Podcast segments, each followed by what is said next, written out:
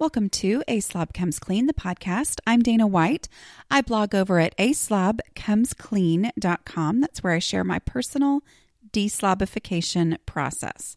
As I figure out ways to keep my own home under control, I share the truth about cleaning and organizing strategies that actually work in real life for real people, people who don't love cleaning and organizing. Thanks for joining me today. This is podcast number 162, and I am calling it things I learned about my own lifetime of stuff when I participated in a five day archaeological dig. I am probably going to make that a little shorter for what I write out, but that's basically what I'm talking about today. Um, before I do that, though, I want to make sure you know about this week's show sponsor, who is Prep Dish. I love Prep Dish. I have loved every single recipe that I have made of theirs. My family has loved all the recipes that we have made that came with our prep dish, prep dish subscription. Here's how Prep Dish works. It is a subscription based healthy meal planning service. So you pay a monthly fee, and every Friday you get a PDF download. I like to open it on my phone so that it immediately goes into iBooks. You can also have it um, go into your Kindle app so that it's just there and you don't have to be on internet while you're using it in the store. Um, that's what I used to do now, honestly. I just type the stuff that we don't have that's on the list into my um, Walmart grocery pickup app. Okay. So, what I do it, and they also have like a, a list in there that can easily go into what's the one where the people shop for you. Anyway, it's it's already easy and super easy for you if you're able to use that where you live. Um, but so what you do is you get this PDF. You have a shopping list for the week.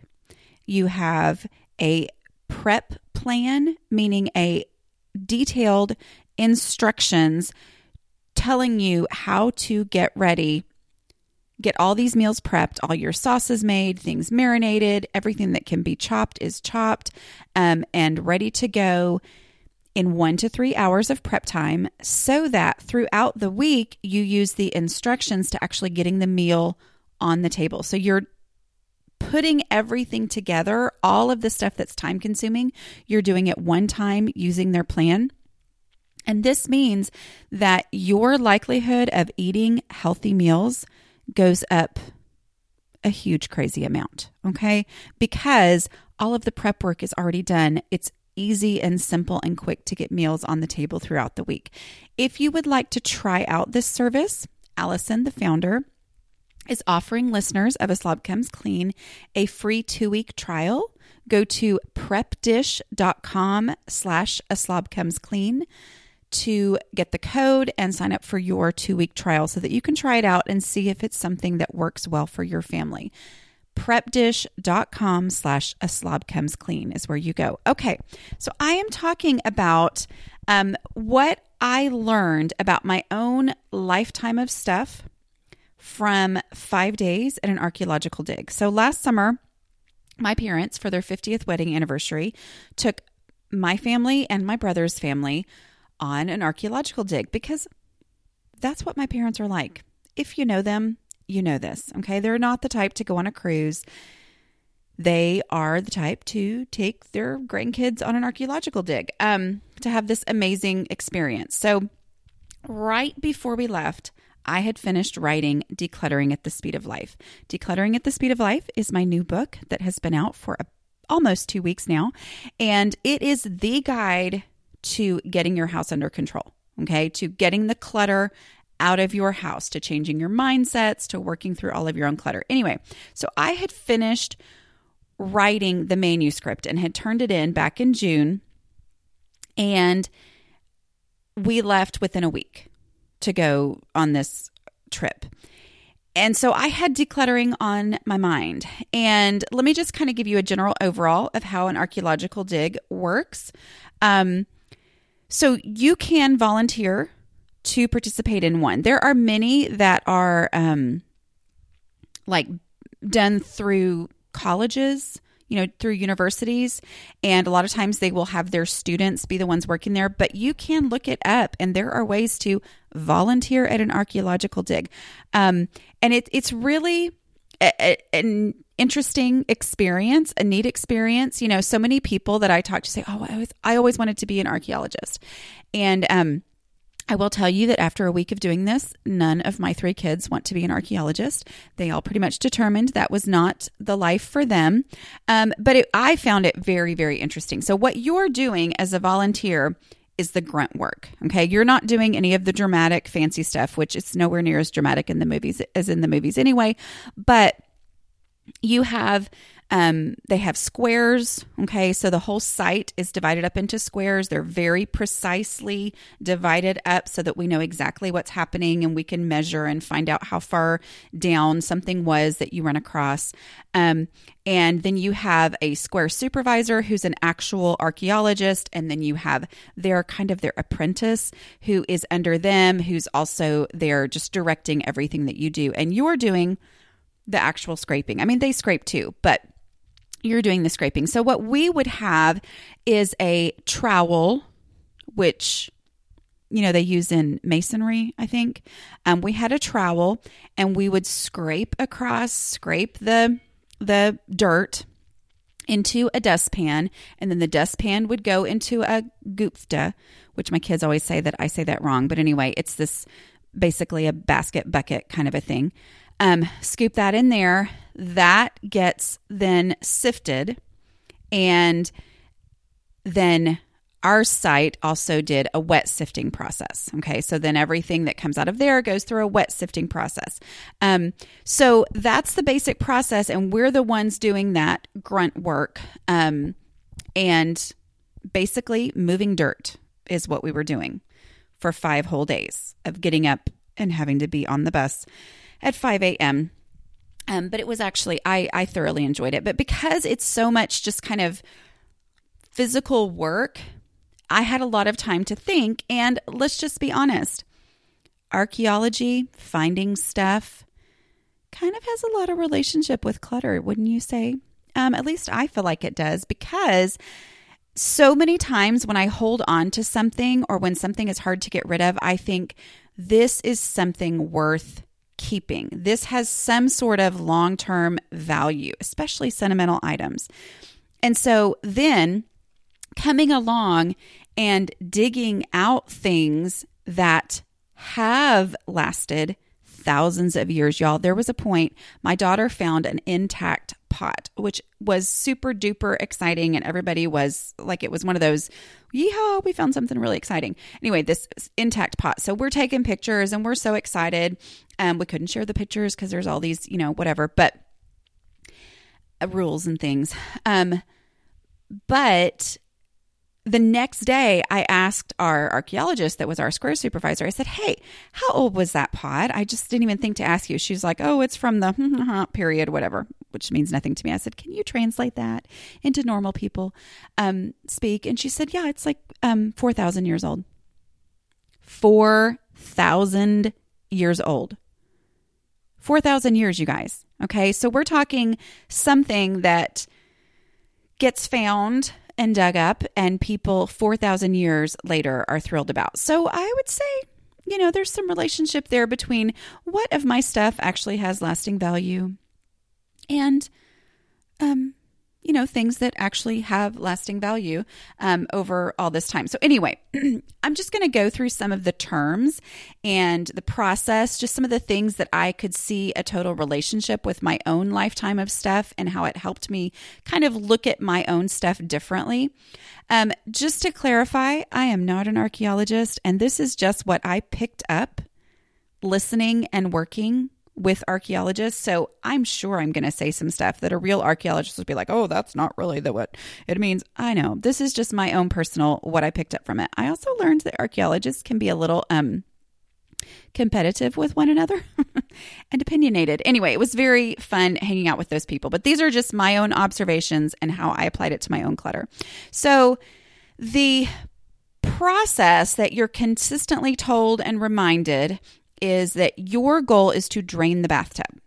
And what that means is as you dig down, like the first week that they started, I think we were there on the fifth week of the dig. Um, but the first week that they started, they started at ground level. Like it was just normal ground, like you're walking around on. And they start digging down, and they would see, because of different factors, which I don't really know what they are, they would see when we would get to a different time period as we went on down. So the goal is never to just dig, dig, dig, dig down, down, down, down, down. Okay. You have this whole plot laid out. I don't know how big it was, maybe 10 by 10, 10 by 20. I'm not sure, feet um, or cubits or whatever. Anyway, as we did that, um, the goal is to go down evenly like when you drain the bathtub of water, you don't have just water in this one area go down. It all goes down very evenly. So your goal is to drain the bathtub. And so we were consistently reminded because it was very easy to start focusing on maybe one rock that you're trying to get out of the way and to just dig down, down, down, down, down around that one thing. And then the archaeologist would have to say, um, you know, don't forget, drain the bathtub. Our goal is to go down evenly. So you're just scraping, scraping, scraping evenly. Because when you go down, down hard, you're also much more likely to, you know, damage something if you were to, um, if you were to hit something as you're going down like that. Okay, so draining the bathtub, everything just goes down evenly. And I thought, you know, that reminds me, because I just written decluttering at the speed of life, that makes me think about decluttering at the speed of life and that tendency that's natural to want to dig out one little bitty area when in reality, it's really important that I actually start with the places that we actually live in and that we actually see. So it reminded me of my own experience with learning how much more valuable and effective it is for me to start with the you know knowing where to start and where to go meaning i start with my living areas first. Sometimes it feels like oh really? Is that what i should really do? Shouldn't i go back to that back closet and get that big old storage space decluttered first?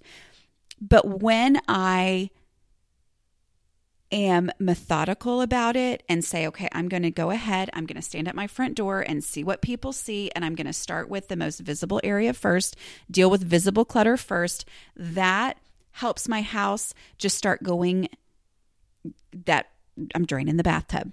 Okay. I am getting it down to where it's like, okay, here's, I'm not sure if you guys get this whole well, this might be a lot of me figuring this out as I talk. Anyway, um, but that reminds me of the visibility rule. It also reminds me of the whole concept of decluttering at the speed of life and how my goal is to declutter the top layer again and again and again so that it gets a little bit lower, a little bit deeper every time I do that, every five minute pickup.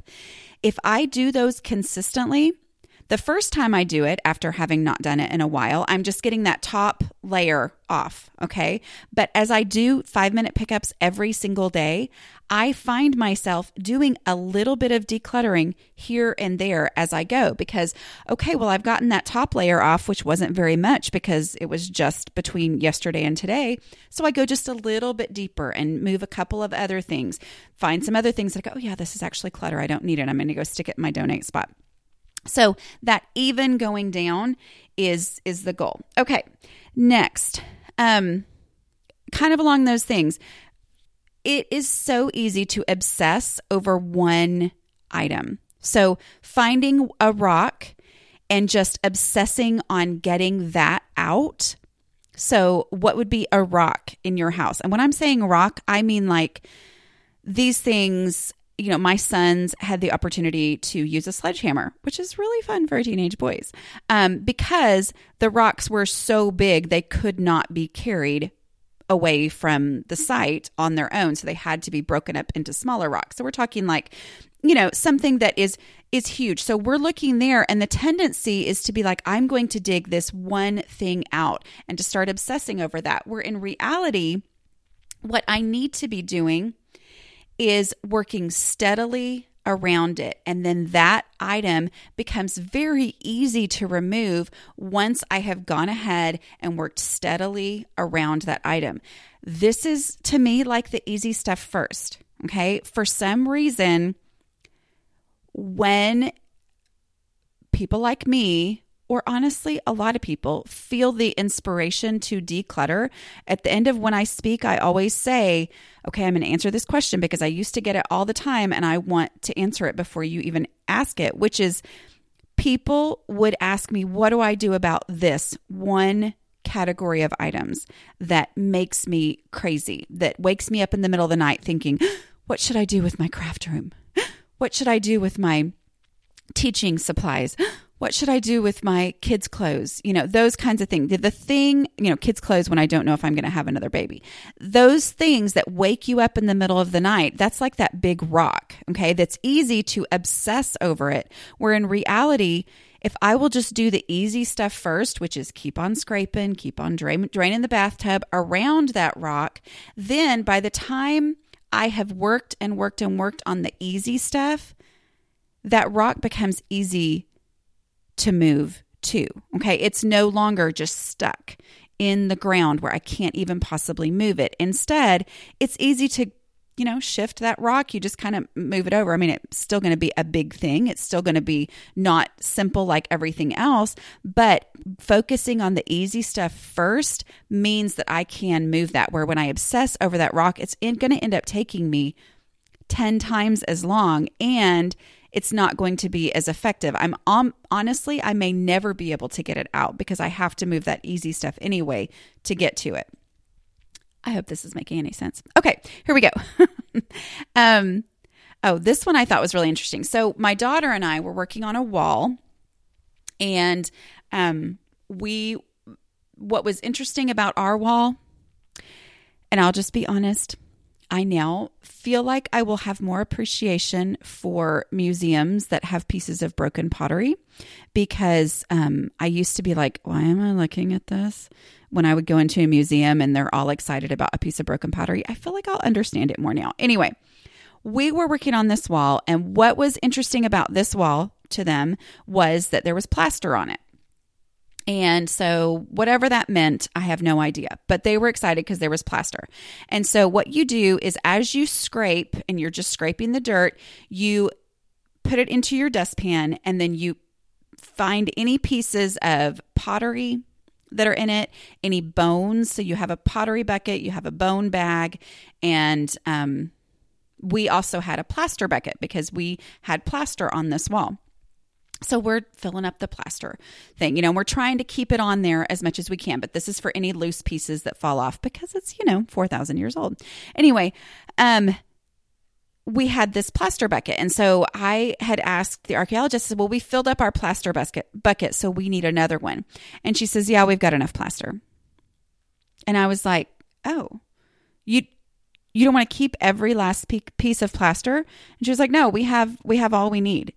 And that was one of those moments where I went, you know, I don't have to keep every last item that's significant plaster was significant, but they kept some pieces, and that's all they needed to find out what they needed to know. They didn't need to have every single piece of plaster. Kind of like my thing that I have learned, which is it's okay to keep one or two. So, my kids' clothes, when I realized that I wasn't going to have any more boys, you know, I was pregnant with my daughter, found out she was a girl, which we did not find out with the boys, but I was like, I think this is going to be it. I really want to know. So I found out if she was a girl or that she wanted to get rid of my boy clothes. And the temptation is to keep them all because they all on their own do bring memories back. But the truth was, I didn't need every single item that they had ever worn to remember what they were like as babies. I can remember how little bitty their feet were by one pair of socks. I can remember how cute and cuddly they were from one little romper outfit. I actually don't need to keep all of them because if I kept all of them, the reason they didn't want any more plaster is they had what they needed And once they had what they needed, the any extra plaster that we kept on keeping was just something for them to have to deal with. You know, they they didn't need it and so then it's like, okay, no, let's just send it off with the dirt because we don't need it anymore. We've got all the plaster that we need. And so that that was surprising. Like here here's my thing and this is what people will say a lot when we're talking when I'm talking to them about archaeological archaeological dig. Is they're like, "Don't they keep everything?" And I'm like, "No, they don't keep everything. They sort out what's actually good, and the vast majority of what you dig up is completely worthless. The vast majority of what you are moving is actual dirt. And nobody cares about the actual dirt. They take a little sample of the different, you know, levels of dirt, but that's all they need. They just need the little sample of that.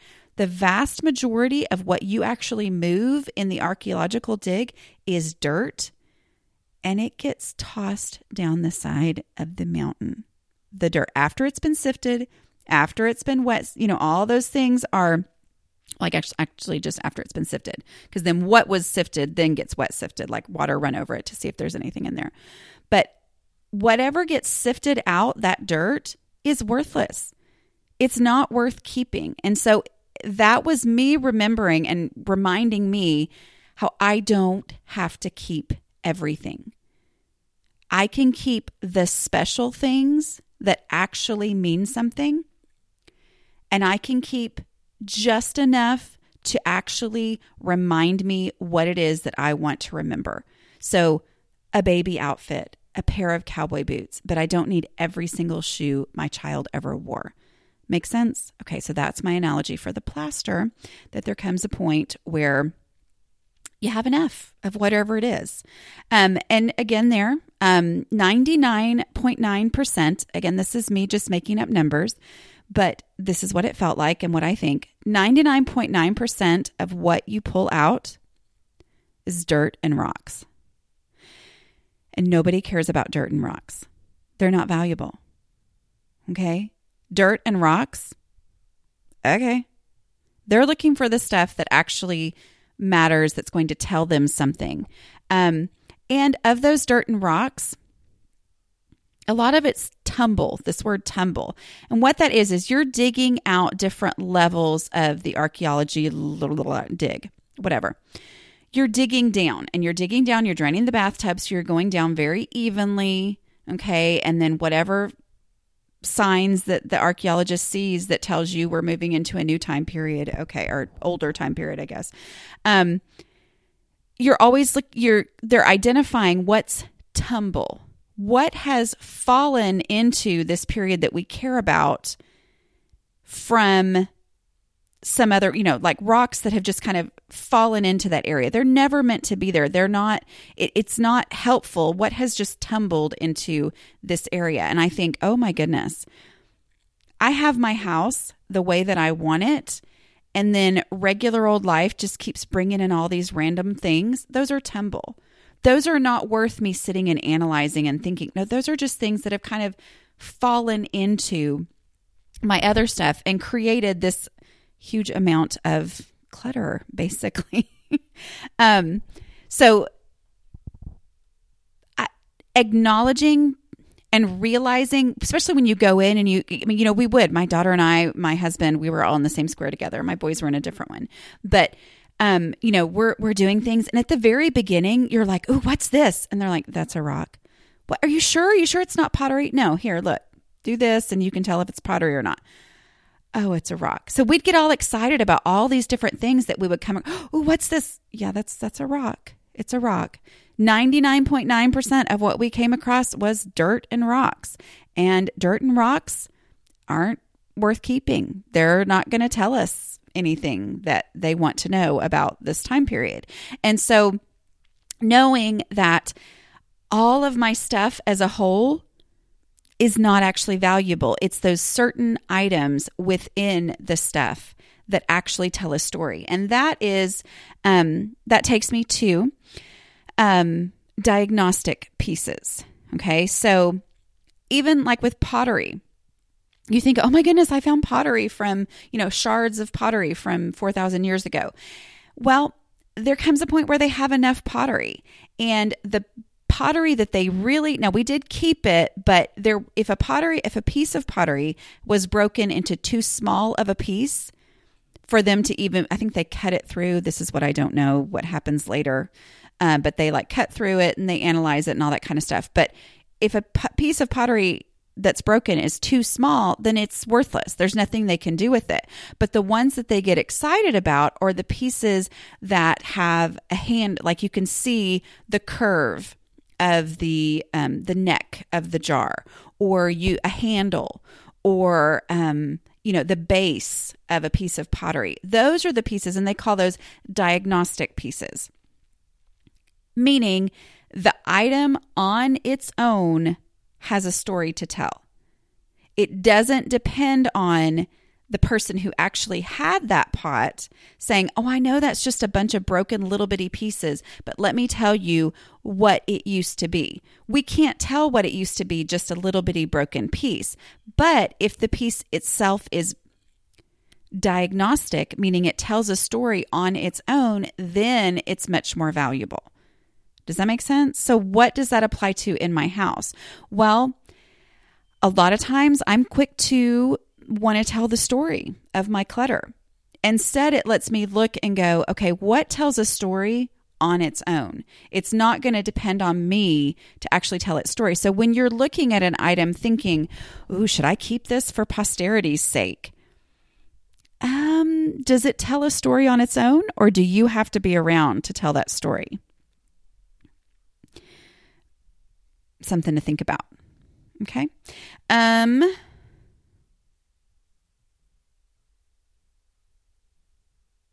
it does get easier. Okay. That's something that is so true in decluttering momentum. Uh, like I said, we in the beginning, every little thing that we came across, we thought, oh, I bet this is valuable. And they would say, no, it's not. You know, that you thought it was something else, but it's actually just another rock. Um, we, we got better at it. You know, we, as we went through, were like, oh, no, that's a rock. I can, oh, look, there's a rock. You can see that ridge. That means it's a rock. It's not a piece of pottery, whatever. It got easier as you kept on going. Okay. As we learned what we were doing, we were able to make faster progress. Um, that's the same thing with decluttering. Decluttering momentum is a very real thing. In the beginning, when you first get started, it's really hard pulling out items one at a time. And because, you know, when I just had this mentality that every single thing in my house was valuable, every single thing was going to be really hard to get rid of, everything I pulled out, I would think, oh, what about this? And then as I kept decluttering and kept decluttering, I could identify trash so much quicker. Okay, I could identify rocks so much faster as we were on the third, the fourth day of being working at this archaeological dig. Um, those it really does get easier the longer that you do it. Another thing, um, a rock may not be as big as it looks in the beginning. Okay, um, you know, a room that you look at and it's just compl- like maybe it's your room where you've shoved everything for 10 years and you're thinking I can't even use this room. This room is a storage room. Oh my goodness, it's too overwhelming. I just can't possibly do it, but I know I've got to declutter in there. When we would find one of those, I'm guessing, 100 pound rocks or something that we would come across, we would often think, oh, this is a huge, huge rock. But instead, our goal was to drain the bathtub and just scrape along the top, scrape, keep going, go along the sides. And as we did that, we would often find that the rock wasn't as big as we thought it was because a lot of it was just dirt that had formed around the rock and started to look like it was part of the rock. That room that you're overwhelmed by, saying, okay, I can't, this whole room as a whole is huge, it's daunting, it's overwhelming. Instead, I am going to just start scraping away. I'm just going to see what in here is trash. Okay. Oh, wait, there's trash. Okay, I'm scraping away. What in here is easy that I should have put away in its real home and I don't know why I stuck it in this room instead? Okay, as you do that and you're scraping away a little bits, you go, this rock, this room, it's not quite as big and overwhelming as I thought it was. A lot of the things that I thought were part of the room are actually just things that have randomly ended up in there. And as I move them away, then the rock itself shows itself to not be as big as I thought it was going to be. Um, oh, here's a good one random things in random places are meaningless. Whew.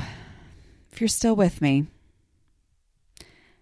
Okay, so old stuff is cool, but sometimes just walking around, we were at Shiloh and um, sometimes just, you know, so it's a, a national park, I think, or something, national historical site, something like that. Um, but, you know, sometimes walking around, you'd find something like people would find a coin on the ground, like a coin from uh, Roman whatever time or something. And they would take it to the archaeologist, like the head one, and be like, look what I found. And he's like, oh, that's so great. But it doesn't mean anything because they didn't uncover it as part of a methodical process and so they couldn't identify it was this far down like when my we found a ring um or the metal detector lady found a ring um in our square and when they found that ring and when they found my daughter's intact pot that she came across which is not her pot they have it obviously anyway um but when we found those you know important things everything stops they get out the measuring tape. They are measuring exactly where it was found, what was around it, blah, blah, blah, all these things that give them information about this item. But if you find that exact same item just laying on the ground somewhere, it doesn't mean anything to an archaeologist.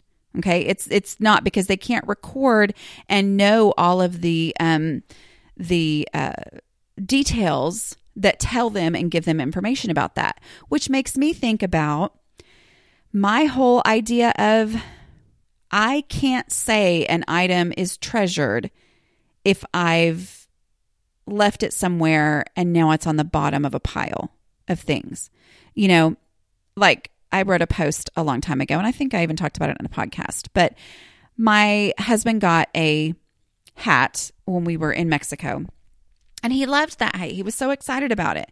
But somehow, I'm sure it was set aside gently at some point. Somehow it ended up on the bottom of a pile and crushed.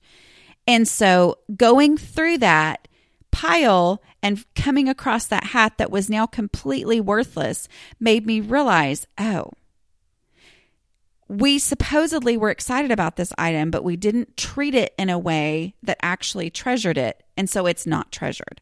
So, random items, like you may say, Oh, I really love this. I don't know, this candle holder that was created especially for me. But if that candle holder is not in a specific place where it can be identified as something important, then, and instead it's at the bottom of a pile or shoved in the back of a closet, it's meaningless there. It only has meaning if it's in a specific designated place that gives it the value that shows and attributes to it the value that it has. Does that make any sense? Yeah, that one was meaningful to me. Um, and then um, trust the process. This is something that I, I think is partly from going into an archaeological dig and assuming that every single thing I pick up with my fingers is going to be important and realize, you know, realizing that there are people who know more than I do. I am going to do what the archaeologists are telling me to do. And as I do it, then I start to understand Oh, okay. Now I understand why we don't, um, you know, look at every single rock under a microscope um, to find, you know, I'm like, now I get it. In the beginning, it was hard for me to, you really, really this right here this rock looks pretty cool. Are you for sure that we don't need to save this for later? I mean i was really surprised when i found out that when something's determined as a rock yeah it's gone. It goes down the side of the mountain. I mean really it's it's just a when it's a if it's a rock it doesn't matter. You know they keep their couple of samples and that's all they need and that's it.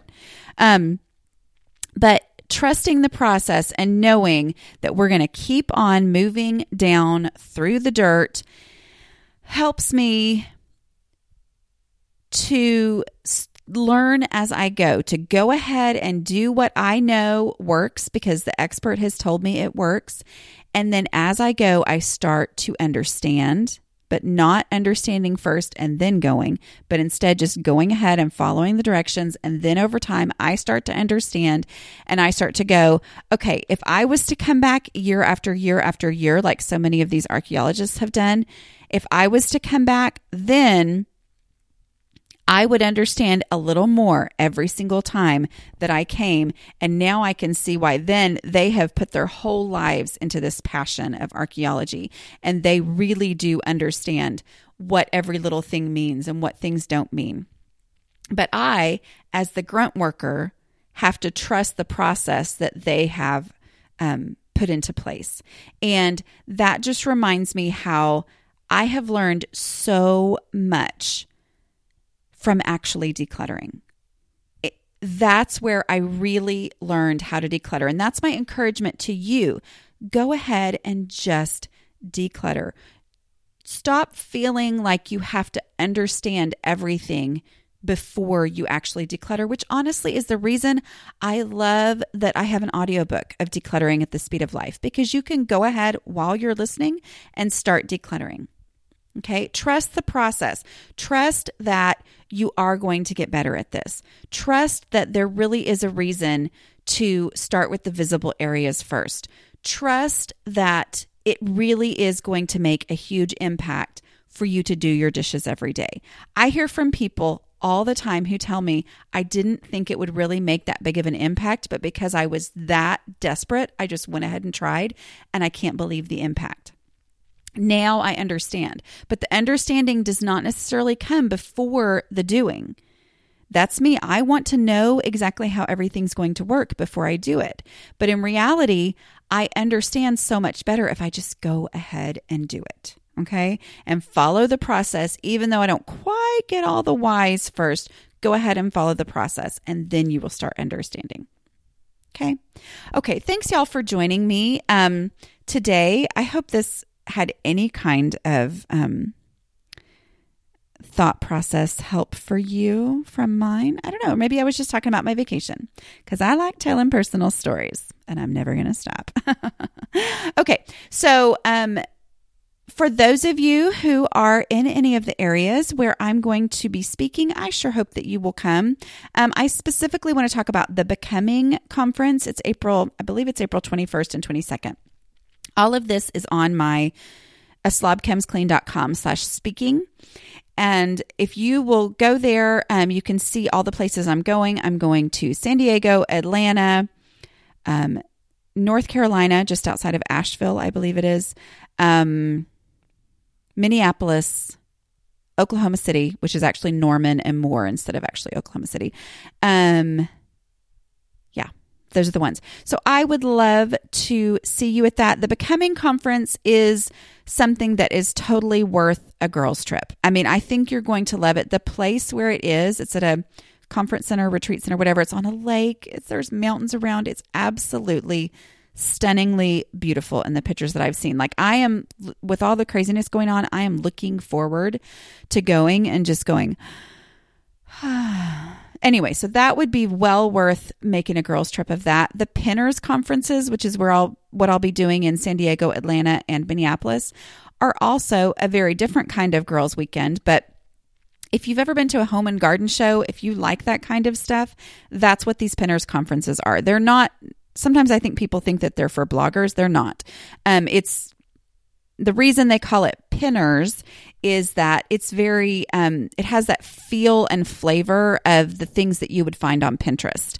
You know, very crafty. So there's classes that you can take all day long, and there's a huge, um, you know, it's they're in convention centered, so they're like huge shopping areas and booths and things with all kinds of clothes and crafty and home and all that kind of stuff to look at. Um, not that you need to bring a bunch of stuff home, but be very purposeful and then one out, one in, one out once you get home.